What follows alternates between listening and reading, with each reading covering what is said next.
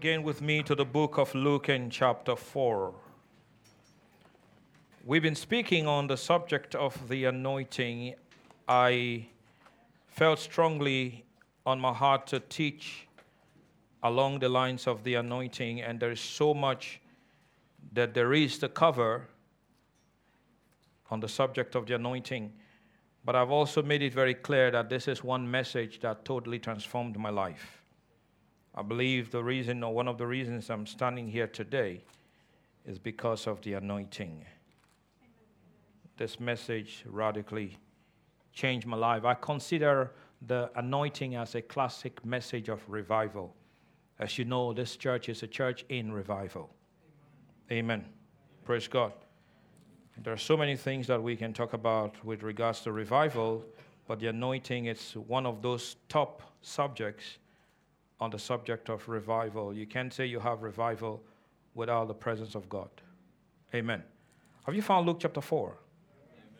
Let's read from verse uh, 18. The Spirit of the Lord is upon me because he hath anointed me to preach the gospel to the poor. He has sent me to heal the brokenhearted, to preach deliverance to the captives and recovery of sight to the blind, to set at liberty them that are bruised verse 19, to preach the acceptable year of the Lord. So we understand, as we have been teaching along these lines, that the anointing comes upon you for a reason. I want to say for a reason. There's so much, like I said, we can say with regards to the anointing, but I believe this is one of the most basic thing that you've got to understand when you talk about the anointing. It's always given for a reason. In other words, if you don't have a reason, you don't need the anointing. The anointing is not given to us so that we play around in church. It's not given to us so that we feel good. It does make us feel good, but it's not for that purpose. The ultimate purpose why God anoints you, it's because He wants you to use the anointing for a reason as we can see here in Luke chapter 4, Jesus is speaking. He said, The Spirit of the Lord is upon me because, I won't say because. Now, you must not miss that because. The because is there for a reason. The because is the reason. Can someone say amen? amen? Because he hath anointed me to preach the gospel to the poor is that correct? So we understand that Jesus was anointed. Where did the anointing come upon Jesus? You've got to understand he was born, right? And at the age of 12, we see Jesus go to the temple. Is that correct? But you see, you don't hear so much about Jesus anymore. You heard about him when he was born, you heard about him when he was 12, but you don't hear about him again until he was 30. Is that right? He comes to the Jordan River, and John the Baptist was baptizing people that would come to him because we understand John the Baptist was a prophet that came to prepare the way of the Lord. He was the voice of the one crying in the wilderness, saying, Prepare you the way of the Lord and make his path straight. So, John the Baptist was that voice that came to prepare. Prepare what? Prepare the way of the Lord. What does that mean? Prepare people's hearts to receive Christ. Come on now, say amen. amen. And so Jesus comes to John the Baptist, who was baptizing people unto repentance. Today, this evening, we shall have water baptism. But it's important to understand the baptism we have today from the baptism John had. But we understand the word Baptize means to deep, to immerse, to, to subdue, to put under. So when you are baptized today, you will be dipped, immersed, subdued into water, put under water. Can someone say amen? amen? But Jesus comes and Jesus says to John the Baptist, I want you to baptize me. John the Baptist insisted that no, it's not right. I can't baptize you. John the Baptist, of course, knowing who Jesus was. Is that correct? No, no, no. I shouldn't baptize you. You should baptize me. And Jesus said, No, no, no. You baptize me so that we fulfill all righteousness. This is the right way of doing it. In other words, John the Baptist, you are the man of God. And I've come to honor you, and I've come to submit to your ministry. You know, some people are so big, they submit to nobody. Jesus said, No, this is the right way of doing it in the kingdom. I've come and I'm going to submit to you because you are the anointed man of God. So you baptize me. Let's fulfill all righteousness. Let's show people how things are done.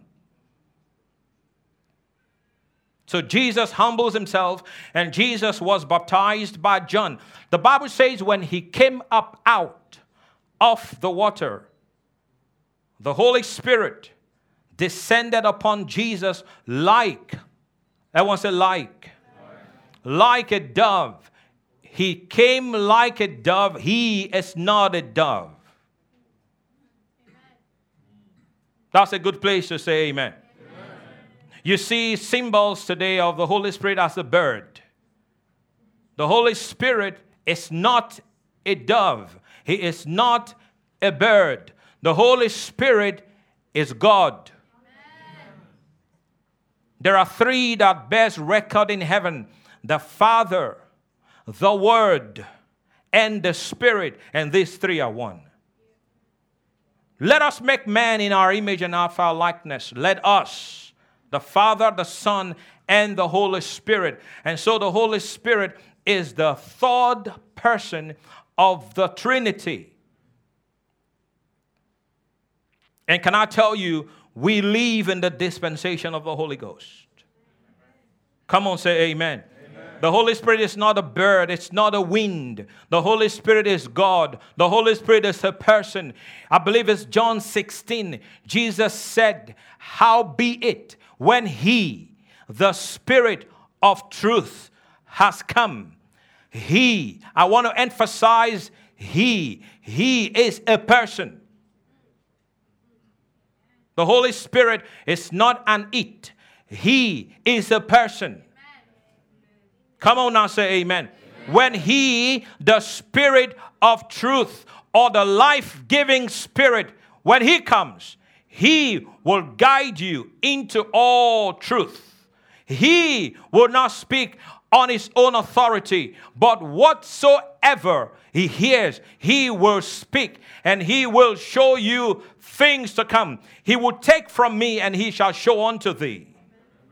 He is a person He is don't you know that you are the house of God and the Spirit of God lives in you? The grace of our Lord Jesus Christ, the love of God, and the communion of the Holy Spirit be with you. Today, most churches, most Christians say that religiously, but they have no understanding of what Paul is saying the grace of our Lord Jesus Christ, the love of God, and the fellowship. Everyone said the fellowship. You can't fellowship with something that doesn't have life. You fellowship with something that has life that can interact. The Holy Spirit is a person and he interacts. He has a voice. I said he has a voice.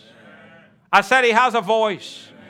In John 10, Jesus said, My sheep know my voice, the voice of a stranger, they will not follow. And I think that is one of the major problems in the church today. And that's why many are running here and there like a chicken with his head chopped off because they don't know how to hear the voice of the Holy Spirit. It is the Holy Spirit that speaks to us today.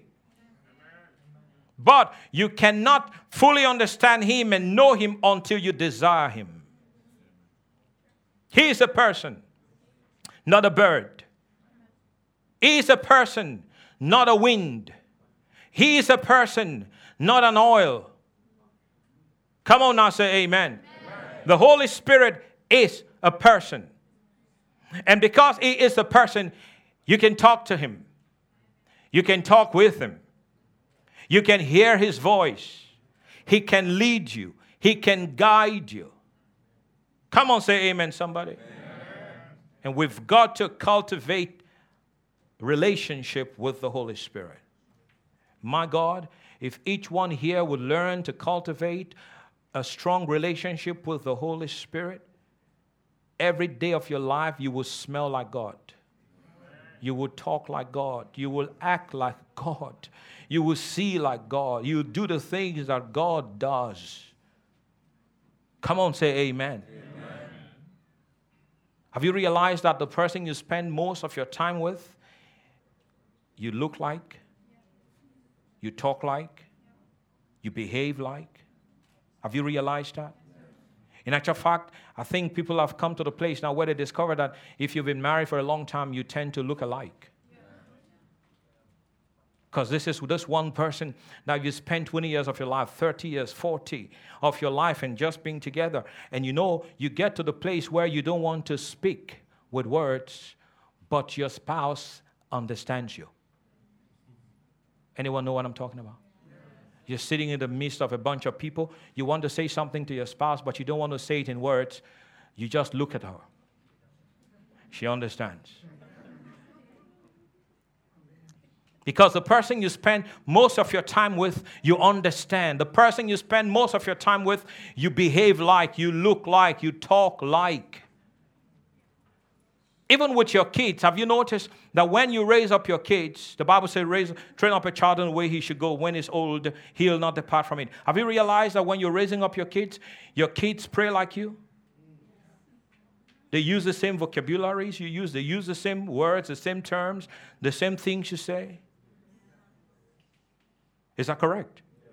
Because those you spend most of your time with, you be like, you talk like, you smell like, you resemble. You, if you don't smoke cigarette, I believe no one smokes cigarette here. I hope not.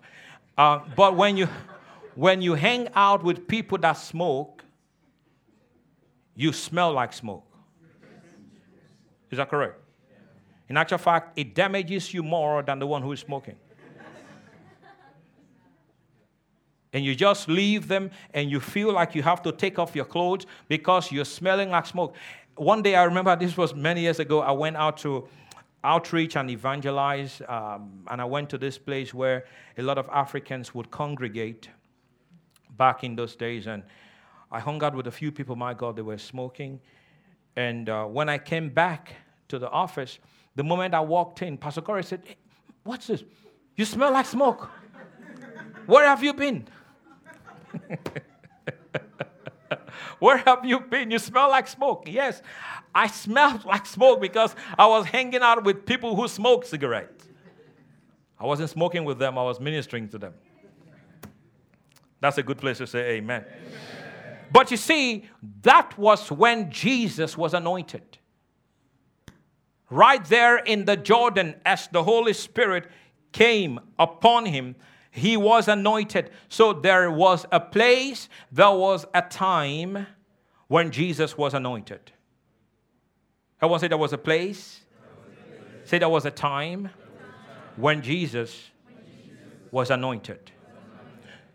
You know, he was Jesus from 1 to 29,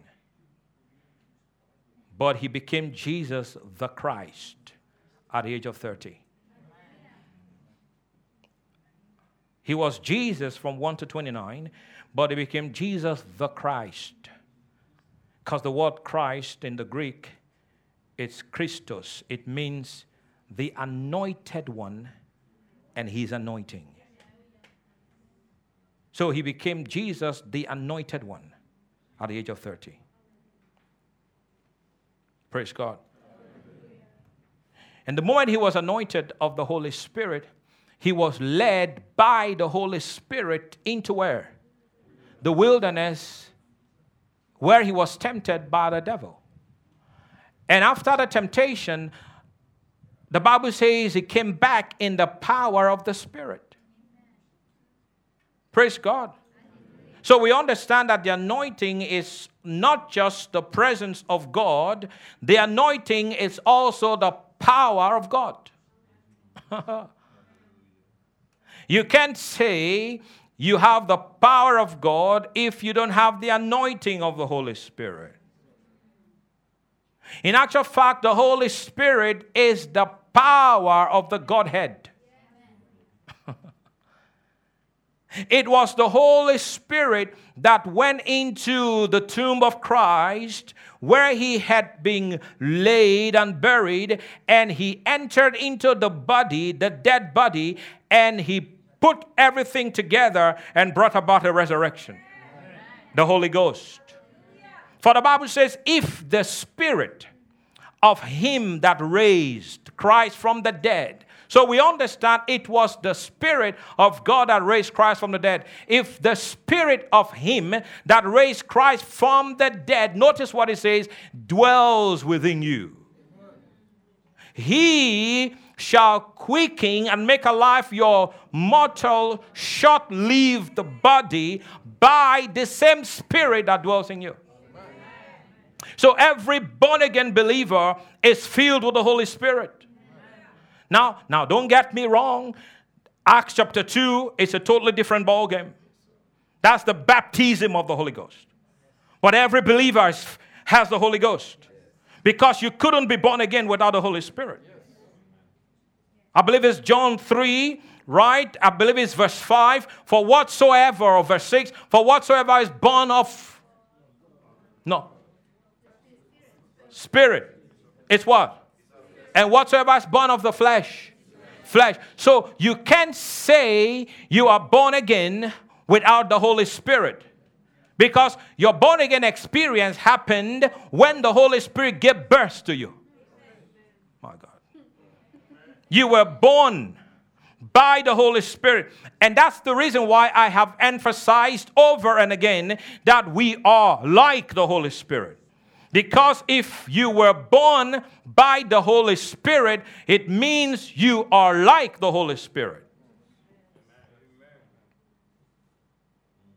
Do you not know that you are the house of God? That the Holy Spirit lives in you. Now, Acts 2 is a totally different ballgame. That's why Jesus said to them in Acts 1 don't go out to do anything until you are endowed with power. So stay until the promise of the Father is fulfilled. So the born again experience is one thing, but the baptism of the Holy Ghost is a whole different ballgame. Totally different. I look at it as a well, and I look at the other as the river. That one said the well, the well. said the river. the river. When you're born again, you have a well. For with joy we shall draw water out of the well of salvation. Salvation. You're born again, you are saved. There is a well. But when you are filled with the Holy Ghost, or when you are endowed with the baptism of fire and power, you now have a river. It was a river.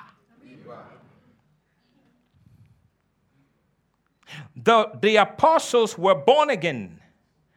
Jesus came to them after resurrection and he said, Receive ye the Holy Spirit.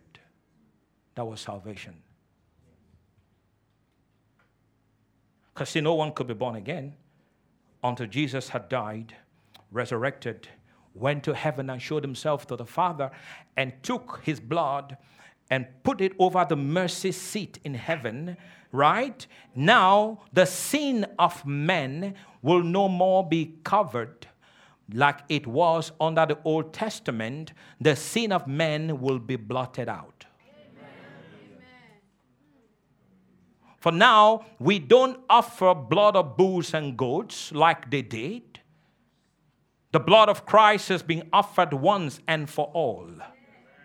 I want to say once and for all.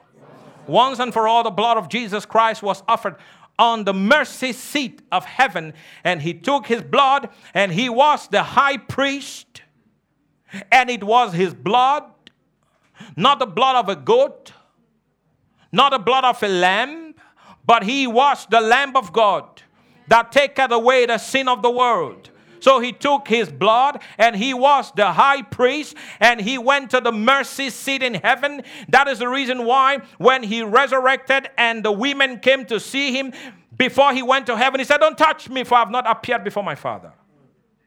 The work is not complete. Don't touch me now. Wait until I get to heaven. And when he goes to heaven, he offers his blood on the mercy seat. Now, men can be born again. And the Bible tells us that the Holy Spirit came out from the most holy place, a building made with the hands of men, never to go back into that place. But the moment he came out of that place, now we become his house. We become his tabernacle. We become the place where he resides. For everyone that receives Christ into their lives, the Holy Spirit will come and dwell on the inside of you. That's why Jesus said, The Holy Spirit will come to you and he'll never leave you. Amen. Come on now, say amen. amen. Come on now, say amen. amen. And so we see that the price was paid and the blood of Jesus was shed on the cross and he took that blood and he offered it on the mercy seat of heaven and he comes back to earth and he meets with his disciples first time he met with them Thomas was not there. Is that correct? And Thomas said, no, uh, I'm not going to believe. I wouldn't believe until I put my hand in the print of the nail in his hand. Until I stick my hand into his side where they pierced him. Until I touch him, I wouldn't believe. That is some people's faith. It's called head faith. It's called uh, sense faith. Your five physical sense, senses the touch, the sight, the, the, the taste, the hearing, until I hear, until I perceive, until I touch, until I taste. Oh, taste and see the Lord is good. Like, Lord, uh, let me taste. No, this is the way some people, this is the faith of some people. It's Thomas' faith. And so Jesus shows up when they were all gathered in the, in the room, and boom, Jesus comes and he says, Thomas, I'm here now. Come and touch and believe. Stop doubting. Blessed is he that has not seen yet believe. Praise God. Yeah. Hallelujah. See, this, this is why a lot of people don't understand the walk of faith. They don't understand what we have as Christians. They, they don't understand it because we, we don't walk by sight, we walk by faith. I said we don't walk by sight, we walk by faith. We, we don't operate by how we feel, by what we see, by what we touch, no, no, by what we taste and perceive. No, we operate by faith. Amen. By faith. Thomas, touch me and believe and stop doubting. So Jesus says to them, Now, guys, listen to me. Don't do anything until. Someone say, until. Until, until you are endued with power.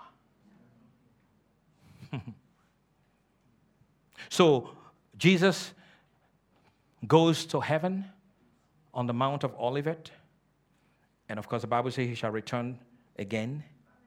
And he, like I was saying earlier on, he shall set up his throne in Jerusalem. Pastor Godwill, I don't believe it. It doesn't change anything. he is going to come. He's going to come. He will come. He'll set up his throne. And the Bible says he will rule the world with a rod of iron. 1,000 millennia reign of Christ. And the Bible says at this time, the lamb and the lion shall lie together. You know this thing people talk about peace? Let's hold our hands and sing, We are the world. we are the children. Let's hold our hands and sing, Kumbaya. Listen, the world will never know peace like God gives until Jesus sets his throne. Did you hear what I just said? All this peacekeeping thing, and ah, I'm not against you do your peacekeeping thing. All this, you know, you know, united thing, you do your stuff. But listen, the world will never know peace until Jesus sets his throne.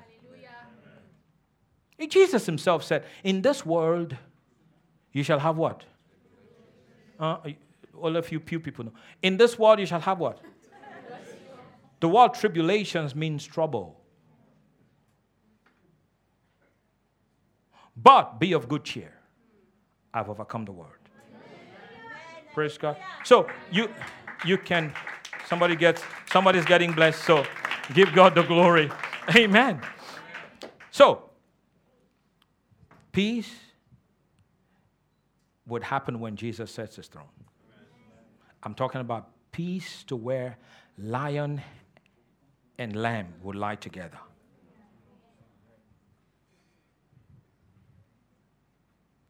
Praise God. And you and I who who take part in the rapture, I want to be on the first flight. How many of you have heard of the rapture? That's what's known as the rapture of the church. For we, for we shall not all sleep, but we shall be changed in a moment, in a twinkling of an eye, at the last trumpet. For the trumpet of God shall sound, and the dead in Christ will rise up first. And we, we that are alive and remain, shall be caught up. The word caught up is rapture.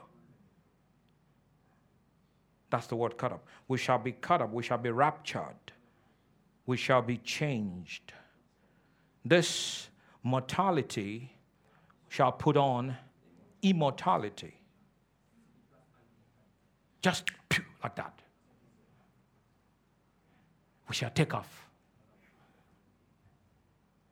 And the Bible says we shall meet the Lord in the air, and so shall we always be with the Lord. And he says, Comfort ye one another with these words. Because this world is not our home. So no matter, no matter what you're going through, hey, hey, hey, it's going to be good. I said, it's going to be good. It's going to be good. Praise God. No, nothing compares to what we are looking forward to. That is the, the rapture of the church is the next big event on the calendar of God.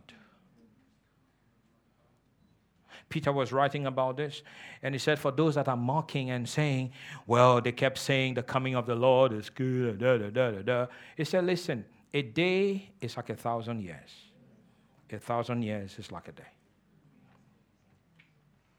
before the Lord. Now, let's not get into all of that. If we get into all of that, I'll be, I'll be teaching uh, eschatology. So let's not get into eschatology, the study of the end times or the last days, but let's leave that alone. But a day is like a thousand, a thousand is like a day, which basically means that man has six days and the seventh day is coming. Yeah, I just, somebody got confused there. the Lord God created everything in how many days? Seventh day he did what? That's the, that's the millennial reign. A day is like a thousand, a thousand like a day. One day of rest. That's what the church is going to go into. 1,000 years.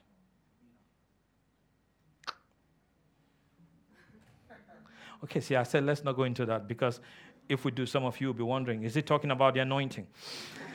okay, so today, just as we, it's a lot to say. Tell somebody there's a lot to say. How much time do I have? Let me look at this aspect of the anointing that we refer to as the transfer of the anointing. What is the transfer? Say the transfer of the anointing. So the anointing can be transferred, the anointing can be passed on. So, one of the best ways to describe the transfer of the anointing is using electricity. Everyone said electricity. electricity. Now, all this time I've said a lot of things with regards to the anointing. But one of the things I've said is this that the anointing is the power of God. Is that correct? Okay. I've also said the anointing is the spiritual equipment to get the job done. So when God has something for you, He equips you. And the equipment is called the anointing. A lot of people are building their ministries or building everything on just their intellect. There's nothing wrong with your intellect. Your intellect is great, but there are things your intellect cannot handle. When it comes to spiritual things, your intellect can't do much. That's why Paul, writing to the church at Corinth, he said to them, When I was with you, I was with you in weakness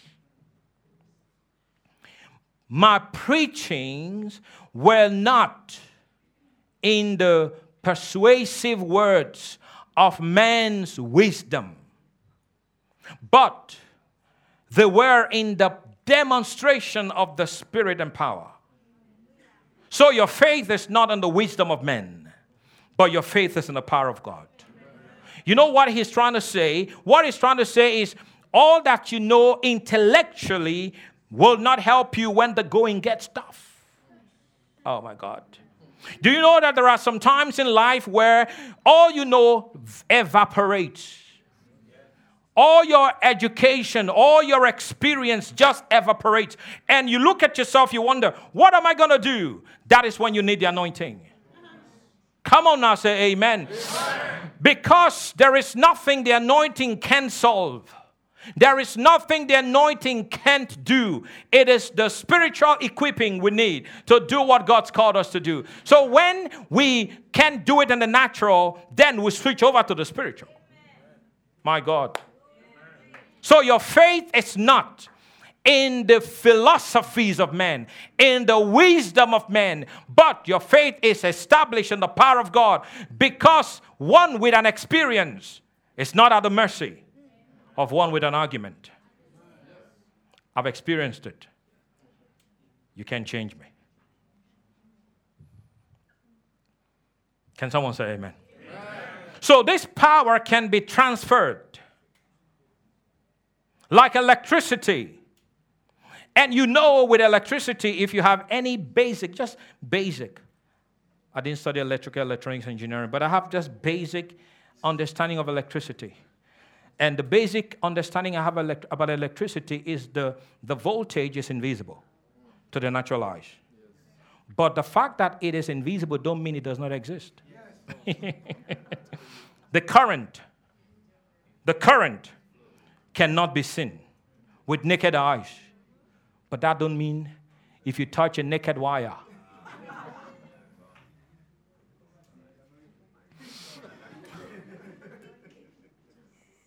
Don't touch a naked wire. If you do, you may not live to tell the story. and if you live to tell the story, your life will never be the same again. Excuse me. Don't ever, oh, Pastor, I'm going to, don't touch, don't touch, because the moment you do, you will conduct electricity. Because we understand also with electricity, the, the, the, the, current is one thing we understand, though we don't see it, but it exists. Is that correct? Now you can pull on that current. How do you pull on the current? You pull on the current by using what? A conductor. There are things that conduct electricity. You, you are a good conductor. But it's just that, just that it will not pass through you to the next thing. Because it will stop at you. You a conductor, notice it's a con- it conducts. right? It's a pipe. It's like a, it's, a, it's, it's like a, it's like a, a bridge between the electricity, the power, and the recipient, right? So it, it passes through the conductor. So when you connect the conductor to the, to the electricity, the, the current flows. And then it delivers power to this recipient. Now, the recipient is benefited because there is a flow of power. Is that right? But you don't see this power. Do you see it? No, you don't see it, but it's working. Ah, it's lighting up a whole city. You see the results, but you don't see the current, but you feel the effect. Is that correct? You don't see wind, but you feel the effect of wind.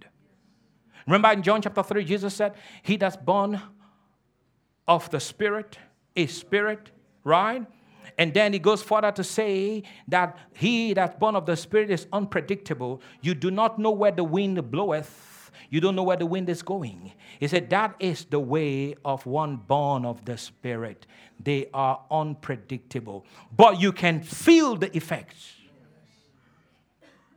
Come on now, say amen. amen. So when this current flows into the conductor, the conductor conducts it. But that's also what we know as what? Resistor. A resistor is, is that which kills the current. It does not conduct the power. And I've looked at many in the church, I've seen conductors, and I've seen resistors.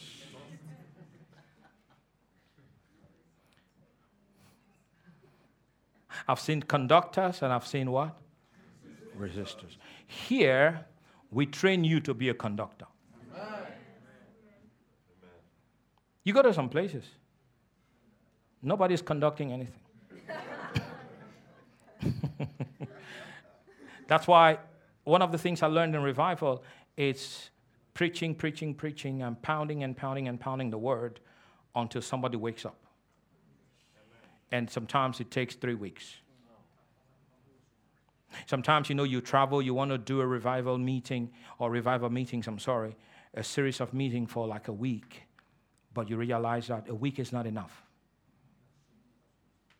Because by the time you're done, you heard when Dr. Safo said, I, I, feel like I, I feel like I need 14 more hours, 14 more weeks actually, 14 more days, I'm sorry. He said, I just feel like I'm starting. Because you get to a place where you see that it's happening, but the conference is over. And then you leave people like, oh, why? We should continue. Yeah, we can continue. If you bring, bring the money, we can go back and continue. No, no, no. Don't get me wrong. But you see, sometimes you just have to keep preaching and pounding and preaching and pounding. And don't look at one of the things I learned, Pastor Rodney said, don't look at the faces of the people. In actual fact, most of the times that they are not responding is because they're finding it difficult to process what they are listening. Because sometimes we want people to, yeah, yeah, hallelujah, amen, hallelujah. But sometimes some people shout hallelujah, amen, they got nothing. and I'm not against ah, hallelujah, amen, hallelujah, amen. But, but sometimes people just shout for nothing. Some, some people just want to be seen. Ah, yeah, hallelujah, amen. I got it. But ask them, what, what was Pastor's topic? Five minutes after the service. What did Pastor preach? Um, uh, um,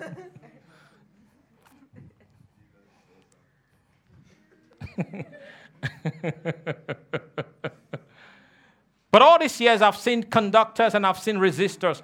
But we want you to be a good conductor. Everyone say, I'm a good, I'm a good conductor, conductor of God's power. Say it again I'm a good, conductor, of the power of God. Power of God. If you believe it, say amen. amen. I remember this story. Um, I started preaching in the congregation, in our French congregation. This was many years ago. I know I've told this story, but it's okay to tell it again. I'm teaching on the anointing, so why not? And uh, I finished preaching one evening. This was back then, we were doing the French service on a Monday. And so I finished preaching on this Monday evening, and I lined everyone up here. Those that needed prayer, they, they lined up, and I began to lay my hands on them. I began to lay my hands, and don't forget, I said the presence or the anointing of God can be what? Transferred. Good.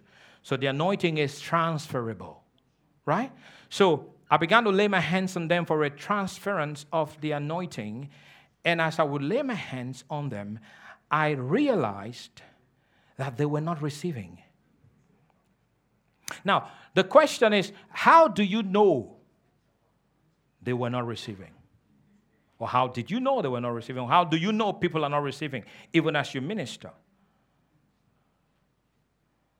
It's a spiritual thing, to be honest with you, and honestly, I don't really know how to put it in human terminology until you have flowed in the anointing, and then you would know when people receive it and when people don't. Remember the case of the woman with the issue of blood who came behind Jesus and he, and sorry, she touched.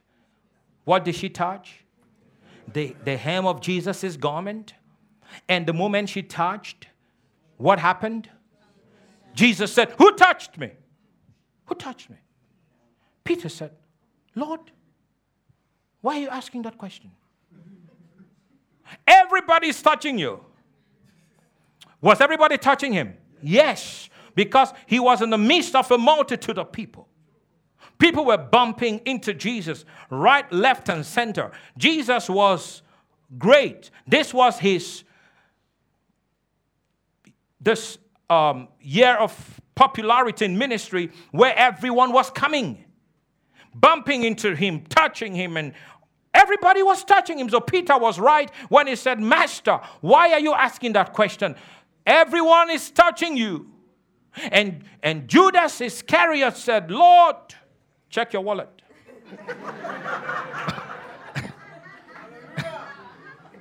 check your pocket. Check your pocket. Somebody may have somebody may have touched your pocket and picked your money. Be careful. And Thomas said, I doubt if anyone touched you. I doubt, I doubt if anyone. But, but watch this now. Jesus said, Who touched my clothes? For virtue. The word there, virtue, is dunamis. That's the same word in Acts 1 8. You shall receive power. The word there is power, dunamis. After the Holy Ghost has come upon you. Right? So, who touched me? For I felt virtue, power, dynamite power flowed out of me. Come on now, say amen. So, it means that you would know when the anointing flows out of you. It, you can know when the anointing flows out of you into the next person. You can know because Jesus knew. And the woman, notice the woman, the Bible says the woman felt in her body that the plague had stopped. Oh my God. So we can say this way Jesus felt it leave him, and the woman felt it enter her.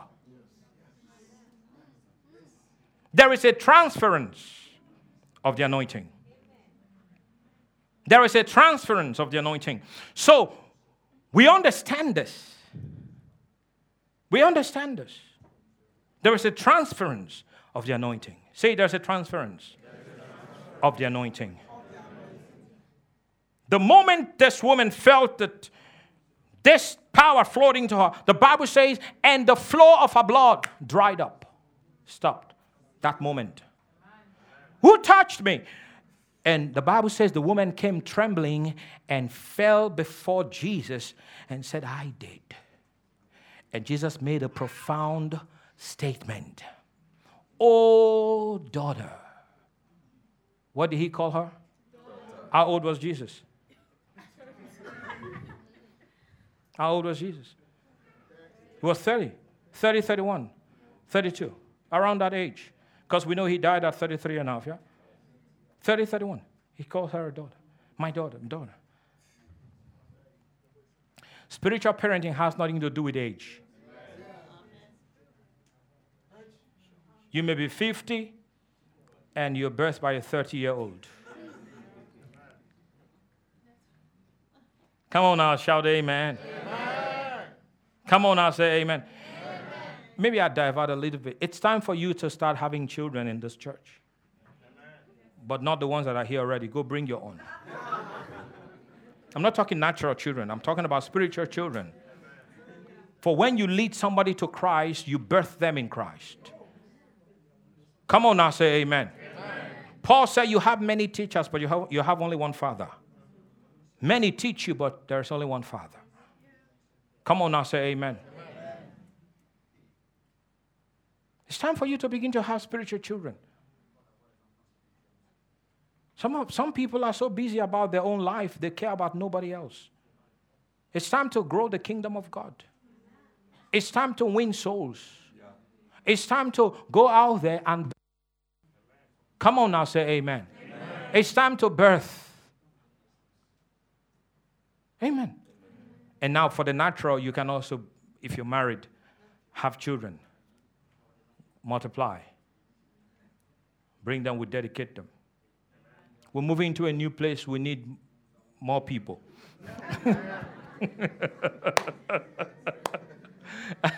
and that is what we call natural church growth.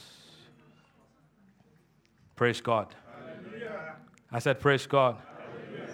I said, Praise God. Hallelujah. So, who touched me? I did. And the moment she did, the flow of her blood stopped. So there is a transfer. So let me go back to the story. So I lay hands on these people, the, the French speaking people, and feel nothing. Nothing was coming. Feel nothing. Feel something. Feel nothing. Feel something. Feel nothing. It, just a couple of people. That's exactly. You know, Jesus came to Nazareth where he had been brought up, right? And what did they say? Is this not Jesus, the son of Mary and Joseph? Are his brothers and sisters not with us? Is he not a, is he not a carpenter? Did he not play football with my son on the street? Did, did, he, did, he not, did he not build my kitchen table? Who is he? Who does he think he is? Telling us the Spirit of the Lord is upon me, for he hath anointed me to preach the gospel to poor. And the Bible says they did not receive him. And because they did not receive him in faith, the Bible says he could not do mighty works in Nazareth. Why? Because of their unbelief. So, unbelief would stop the flow of the current. I say, unbelief will stop the flow of the current. So, when I put my hand on people to pray and there's unbelief, it cuts the flow of the current. The woman came in faith, and Jesus made a profound statement Daughter, your faith has made you whole. Go and be healed of your plague. She had faith. Faith draws. Faith is the key to draw on the anointing. Come on now, say amen. amen. So I, I, I, I, I did not really think a lot about what I experienced with the French speakers until my translator, Pastor Didier Kalambayi, who is now the pastor of the River Church in Kinshasa, Congo, he says, Pastor Carter, do you know why they did not receive? I said, No. He said, they were indoctrinated back in our country, their country, Congo. Not everybody, not everybody. I'm not saying it's a general thing, but some specific people. They were told that if you fall under the power of God, When a man of God lays his hands on you, it means you have a demon.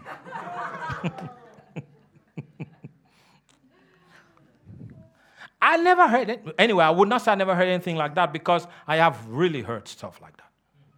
Before I even came from Nigeria, we had that old concept that uh, the person who is always falling down, there's something wrong with him.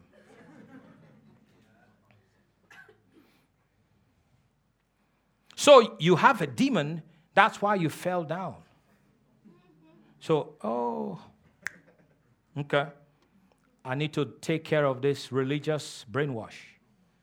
I need to take care of this religious mentality. Because as a man thinketh, so is a man. So every time I would call these guys up to pray for them and lay hands on them, guess what they have decided? I will not fall. Pastor Godwill, you can lay your hands all you want. I'm not going down. Because if I go down, the people in the church will just run me down and they'll tell everybody in the neighborhood that I have a devil. So I won't fall so that nobody thinks I'm possessed with a demon. So they had what we call a preconceived idea. A preconceived idea, it's most of the times the biggest hindrance to the move of God. When I came to the river, the first time I walked into this place, into the church, back then was in a hotel, the presence of God was as thick. So thick it felt you could actually cut it with a knife. The atmosphere was charged.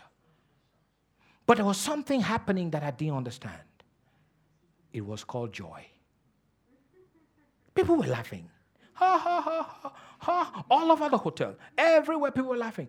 And I came in and I didn't understand why are people. Ha ha ha ha ha ha ha. Pastor Corey just ministering. Ha, ha, ha, ha. People were laughing. Guess what?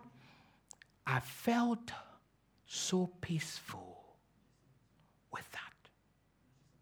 This head did not understand it, but this heart loved it.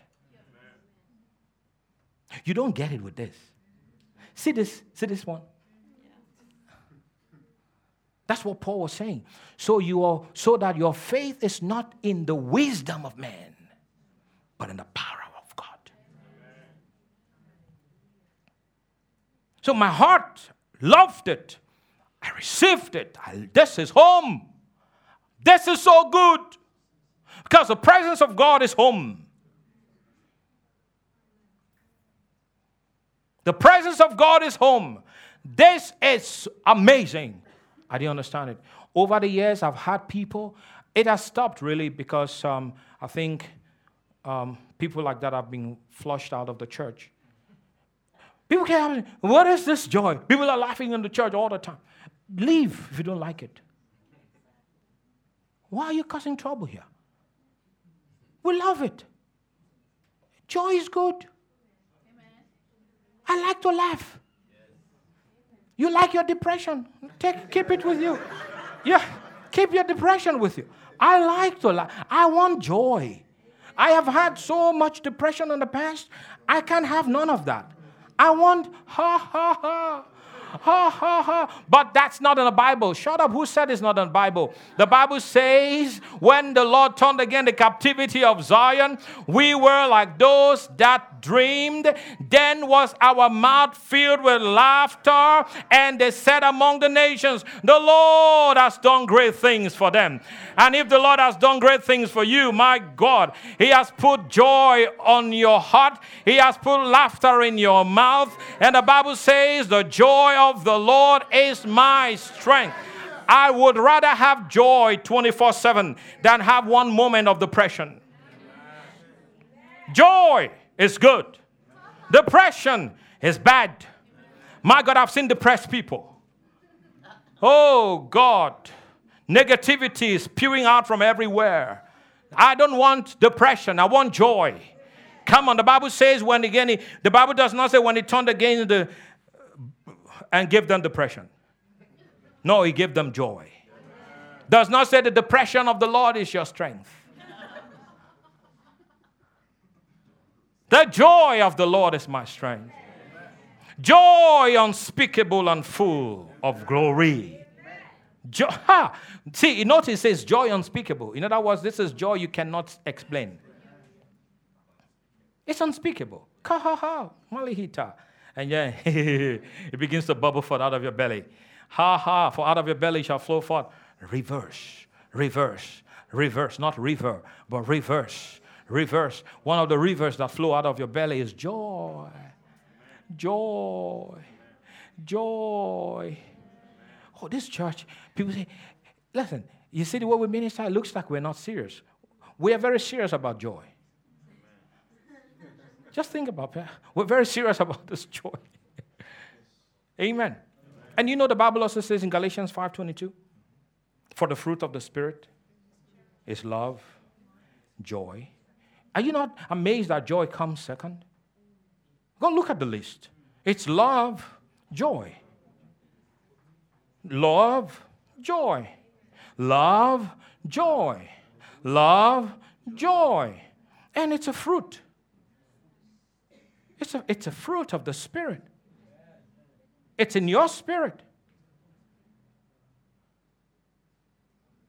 Who wants to walk in love every day? Some people don't. Love. Who wants to walk in joy every day? But you see, joy has a voice. Joy has what? A voice. Pastor Godwill, I'm so joyful today.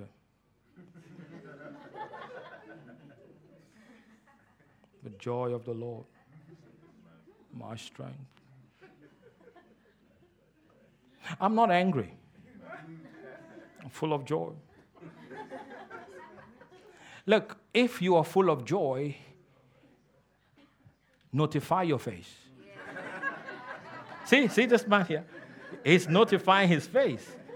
If, if it's inside, it will come out. And is it not interesting that you don't pay for this thing? You don't pay. You see, people are so depressed, they go pay 50 bucks, $100, $200 for three hours of uh, stand up comedian. And this comedian talks nonsense. All kinds of. St- So the, hit the nail on the head. All kinds of vulgarisms that comes out of them. And they people are laughing.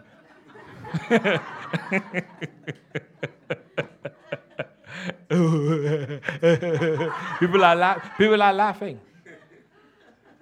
Laughing at filth and immorality and nonsense and stuff that does not even glorify God. Oh, they're laughing and they walk out of the place. It's a two hour laughter. They walk out of the place, they go back to their depression. But this joy will set you free. This one, when you receive this joy, there's no hangover.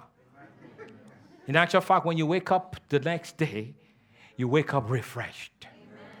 Why? Because while you were in joy, He is anointing your head with fresh oil, and your cup is running over and then goodness and mercy follows you this whole week. Come on now, say amen. amen. And he sets a table before you in the very presence of your and those enemies that hate you, they don't want you to succeed. The Lord will set up a table right in front, right in front of them. In other words, Eat, my son, eat, my daughter, and enjoy yourself, and let them foam in the mouth all the one, but they can do nothing to you because the Lord is with you. And if the Lord be for you, none can be against you. Come on now, say amen. amen. Hallelujah. Praise God. Praise God. Praise God. So, what am I going to do to help these French guys receive? Because now they said if they fall down, they have a demon. So I get my notes ready, I prepare myself because the only way you can deal with unbelief is by the word. For faith cometh by hearing, and hearing by the word of God. So I get my verses, and scripture references started all the way from Genesis. And I ran all the way from Genesis to Revelation. and I, I kept showing them. I started with Adam. Adam. Boom. Deep sleep. What do you call it? that on, falling under the anointing? When, when God's presence overpowers you, you, won't lo- you will lose control. The Adam lost control because the presence of God came upon him. And God took a rib out and closed this back, built this beautiful woman. And Adam wakes up, did not even realize. Did you hear what I'm saying? No pain, nothing. And he sees this woman. His eyes are open now. Huh? He said, Hey, this is the bone of my bones. He, he got a revelation. Nobody told him. Nobody, he got a revelation. This is the bone of my bones and the flesh of my flesh. And Adam says, She shall be called a woman, for she was taken out of a man. Revelation. Anointing will give you revelation. When you are under the power of God, revelation comes. Praise God. There are things that God wants to create in your life. Under the anointing, He takes that and He builds it and He brings it to you. And then He wakes you up and you're like, ah, my God. I take them to Abraham. Abraham said, Lord, how will I know my children will possess the land? And the Bible says a great terror from the Lord came upon Abraham. Are you listening to me? Boom. He falls into a deep sleep. And the voice of the Lord came and began to tell him, Your children shall be in bondage for 400, 400 years, and I'll come and judge a nation where they'll be in bondage, and then I'll bring them out and I'll give them this land. Under the power of God, a vision for his future is revealed.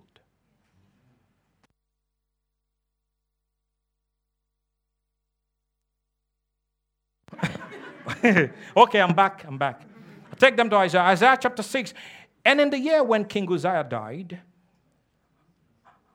I saw the, the, the, glory of God and the train of his glory. And Isaiah talked about how he sees this wonderful wonderfulness of God. And then he cries out, I'm a man of unclean lips, and I dwell in the midst of a people of unclean lips. And the Bible says, a cherubim took a coal of fire and put it on his lips and say, Your iniquity is cleansed. Under the power of God, he fell out, and everything that held him in bondage was removed. so you can go on and on. I knew a man 14 years ago, whether it's out of the body or in the body, I do not know, but this man was caught up to the third heavens. I knew a man 14 years ago, whether in the body or out of the body, I don't know, but God knows. This man went to paradise and saw things that you cannot utter. Bible scholars believe Paul was talking about himself.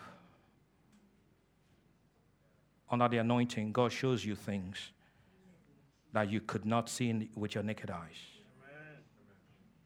Finishing off with book of Revelation, John on the island of Patmos saw the glorified Christ. And he said when I looked at him, I fell before him as a dead man. That's the anointing. When the power of God comes upon you, you lose control. You fall out as a dead man. Some people use the word, the term slain under the power of God.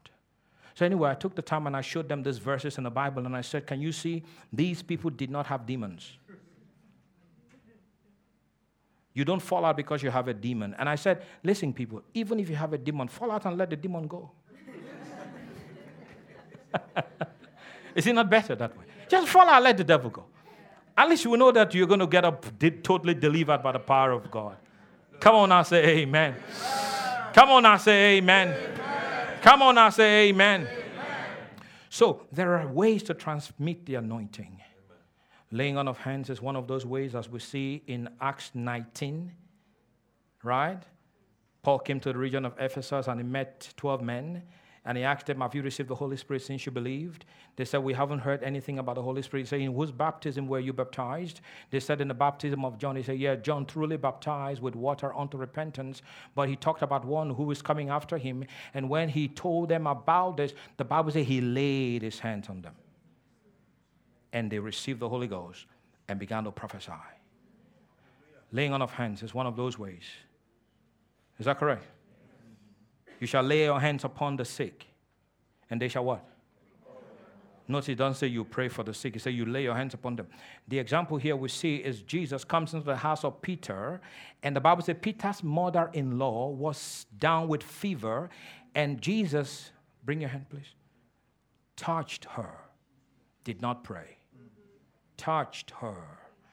When he touched her, there was a transfer. He didn't pray, he only touched her. You shall lay your hand on the sick, and they will recover. Because when you lay your hands, there's going to be a transfer of the anointing.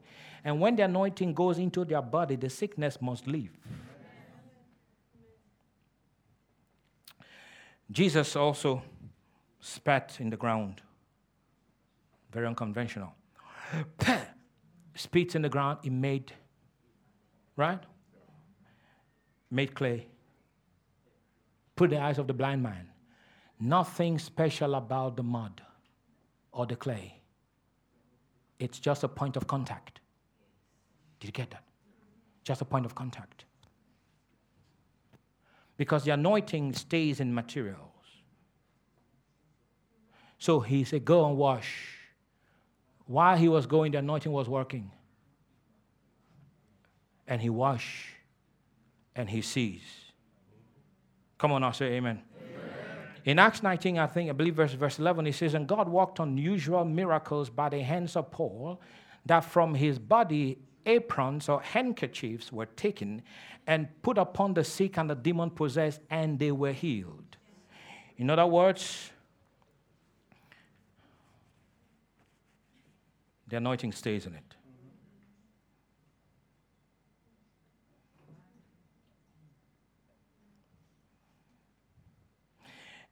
James 5 is any sick among you, let him call the elders of the church. Let them pray over him, anointing him with what? Pardon? Now, there's nothing special about the oil. But I'm not cut out with this whole, Pastor, I'm bringing my bottle of oil, pray for. I'm not praying for your bottle of oil. Because a lot of people have actually made this, this is turned into idol worship. They've put so much attention on the oil. The Bible does not say the oil will heal you. Is any sick among you? Let him call the elders of the church and let them pray over him. Notice, anointing him with oil, and the prayer of faith shall save the sick, not the oil.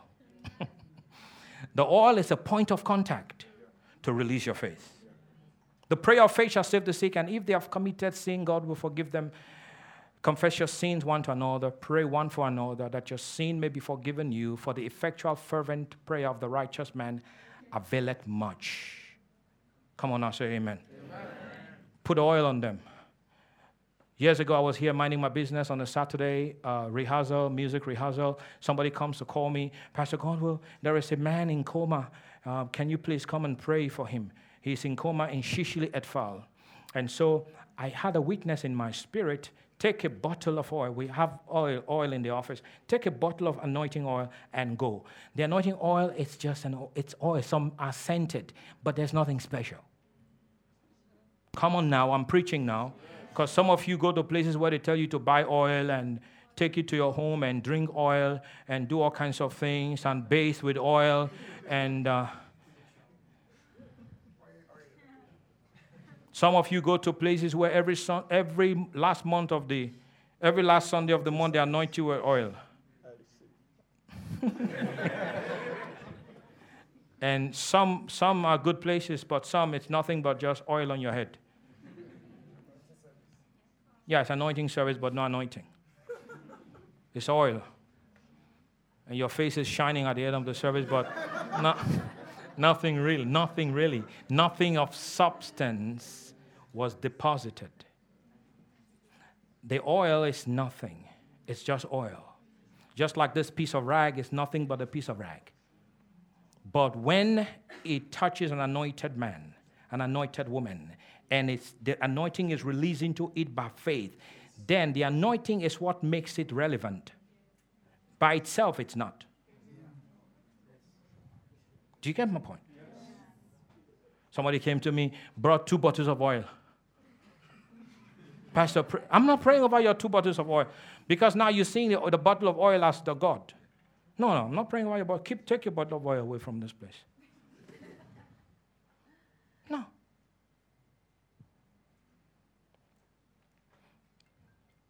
Anoint them with oil, pray over them, and all of that. So there are so many. The shadow of Peter, Acts chapter 5.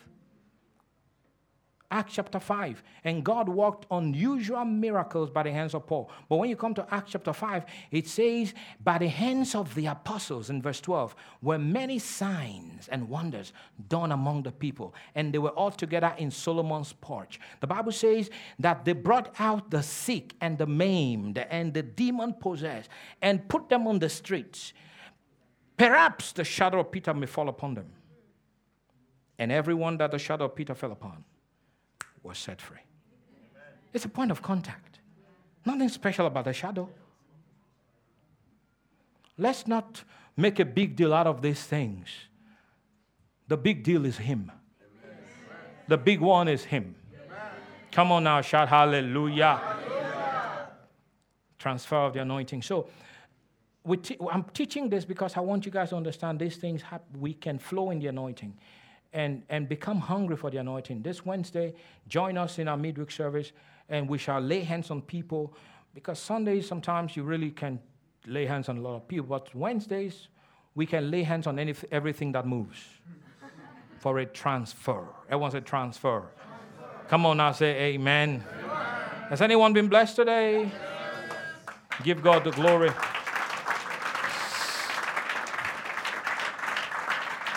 Praise God.